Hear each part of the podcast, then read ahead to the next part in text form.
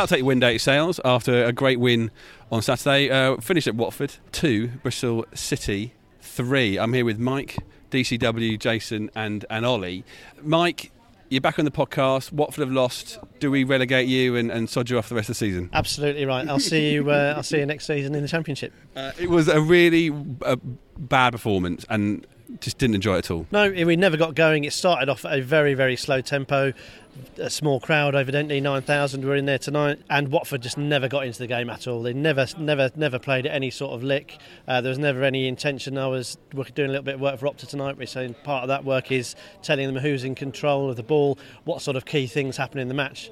And the guy sort of kept saying, "Is anything happening? Is anything happening?" I was like, "No, not really." It was literally change possession, change possession, change possession.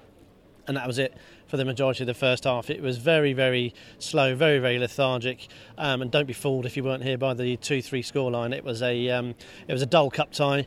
Bristol City took their chances. Watford wasted the precious few that we had.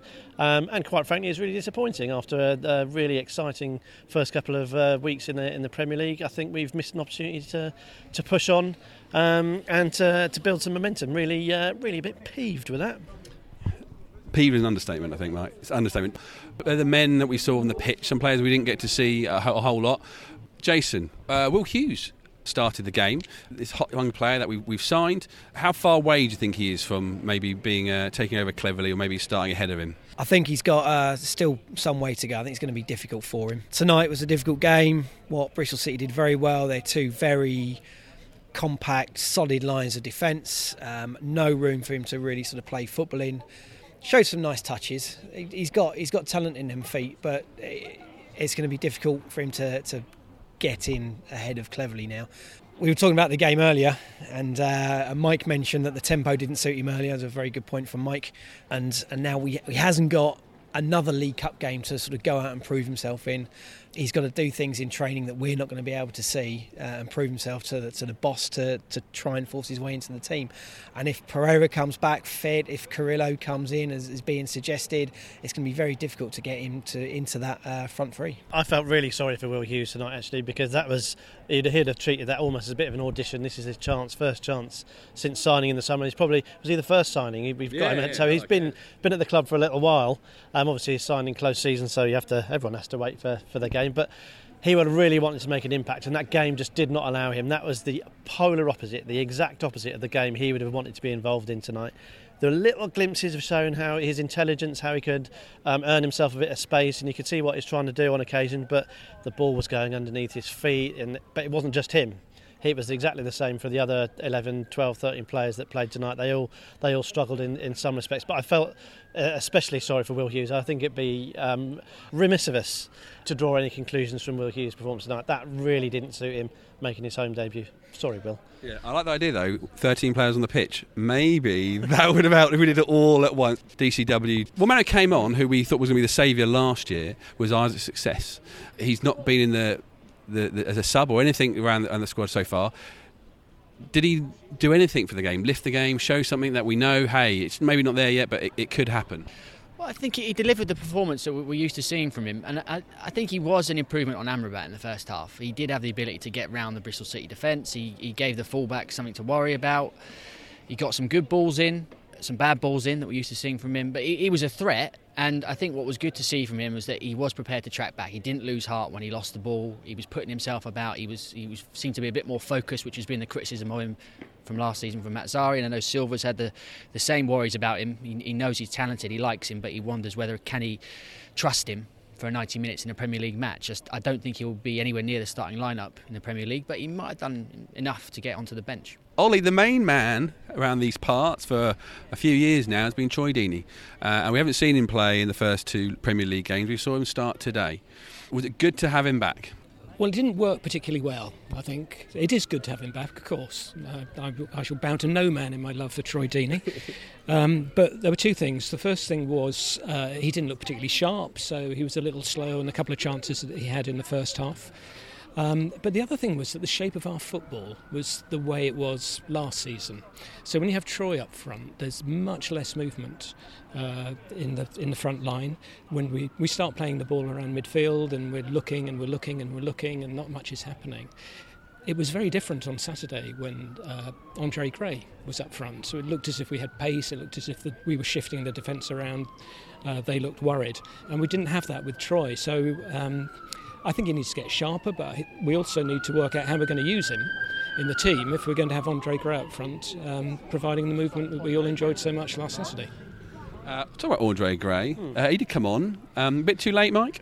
Yeah, I think we were having a quick debrief before we started recording, and I think we were all in agreement that possibly he should have come on a bit earlier, give that sort of that two up front chance to sort of form itself a little bit. I think I agree completely with what Ollie said in terms of Troy. It is good to have him back, but I can't really articulate why in terms of his output on the pitch. You feel more comfortable when Troy's there because you know what you're going to get. You know you're going to get that effort, which is comforting as a supporter, but in terms of output it's limited. I did think he came to life a little bit as soon as Andre Gray came on. I think that focused his attention a little bit. He was trying to play him in and he perhaps bought Andre Gray a bit of space, who he definitely should have scored. He had a really good chance, pretty much had a free shot in the penalty area, and he'd have liked to see that go in, especially after missing a chance on at the weekend as well. No doubt with Andre Gray it'll come. I think he's a confident young chap who backs himself. He's a striker.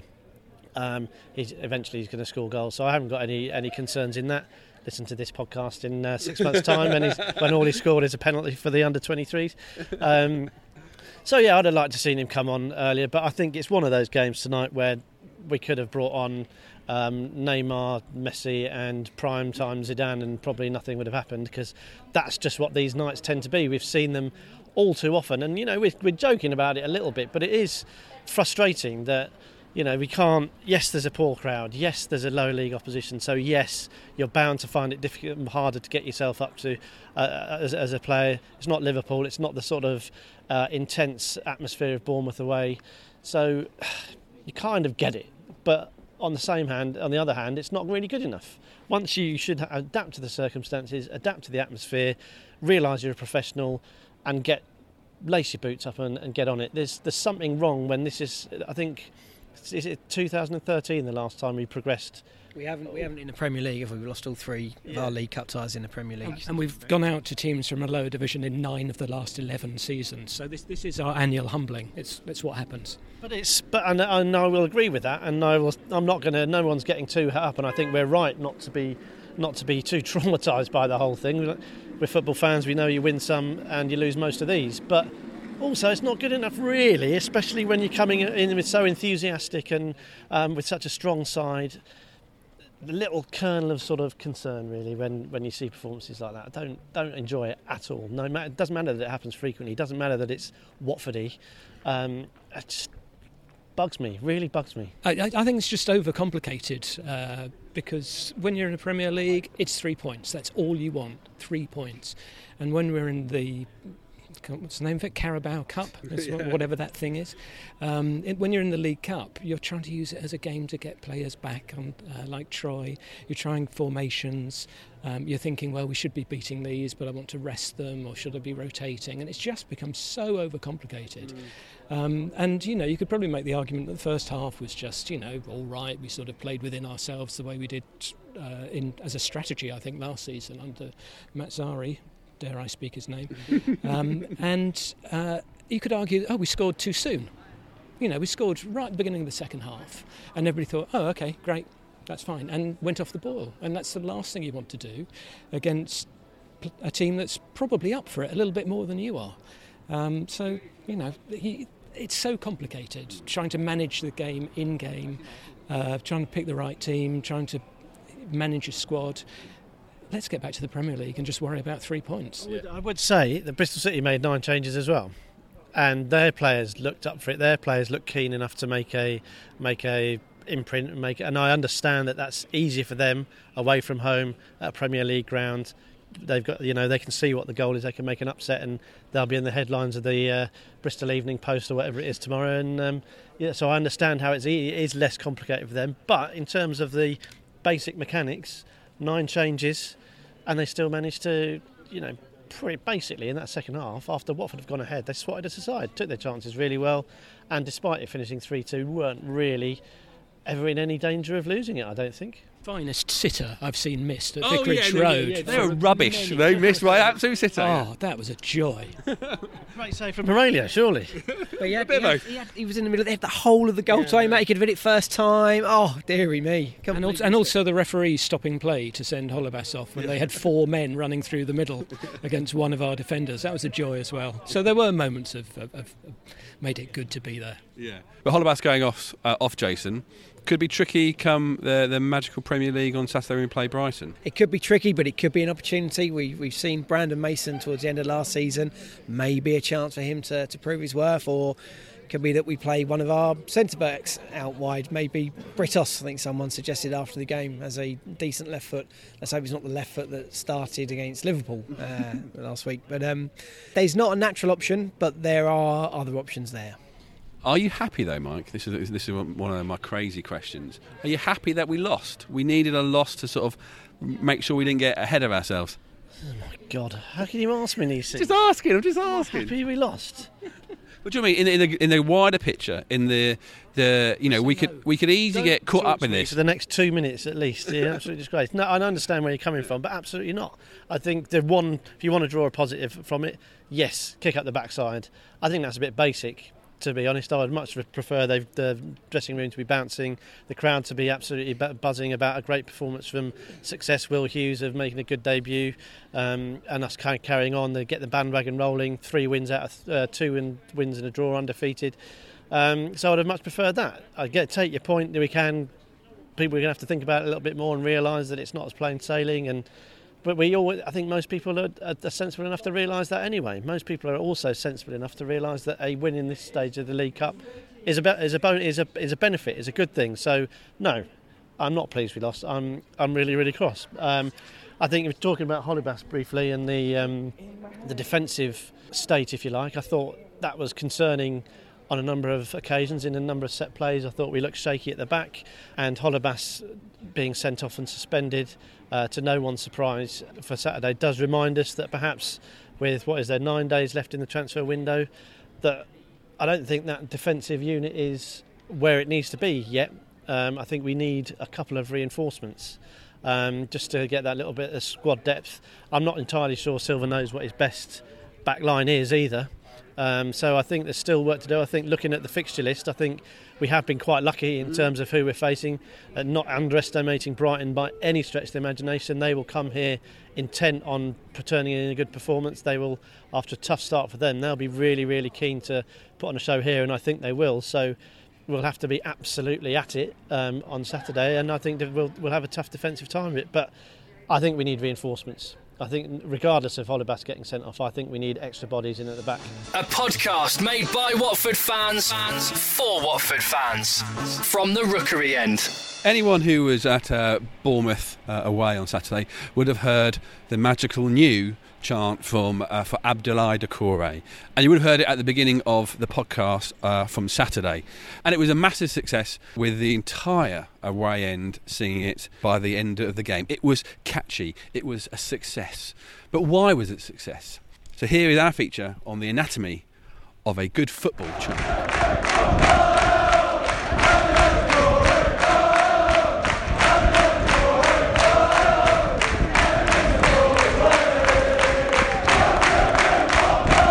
So why did the Corate song really catch on and now must surely be part of the singing that goes on the Vicarage Road in away games from now on? Well, there are many reasons. Firstly, it's from a catchy classic song.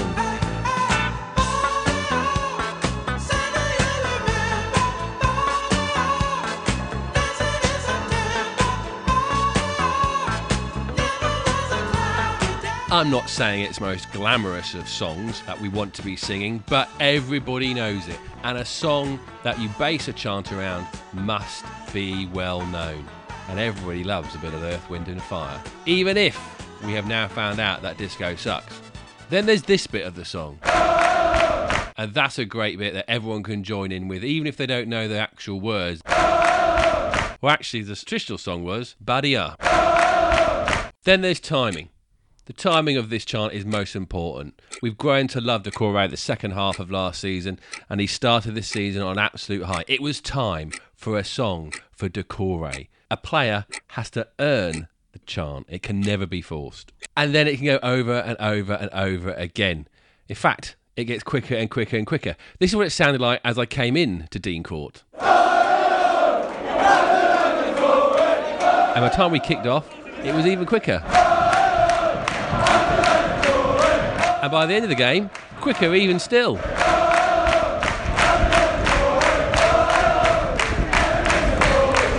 But it's this bit that means it goes on and on and on. It keeps everyone going. No way it can die out. It's the absolute perfect chant.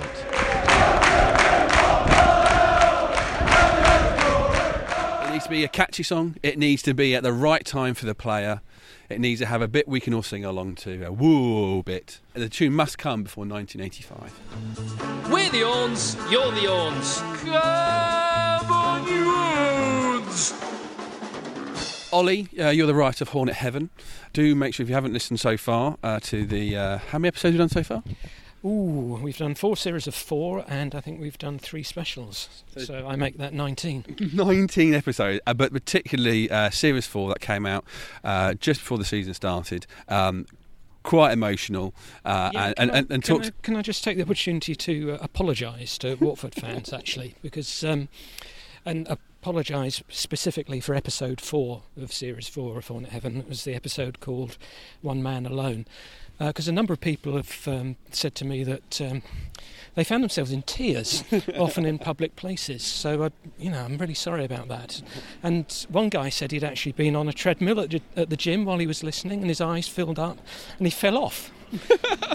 So I just wanted to say really sorry, and just... can you find somewhere safe to listen, please? And go careful out there.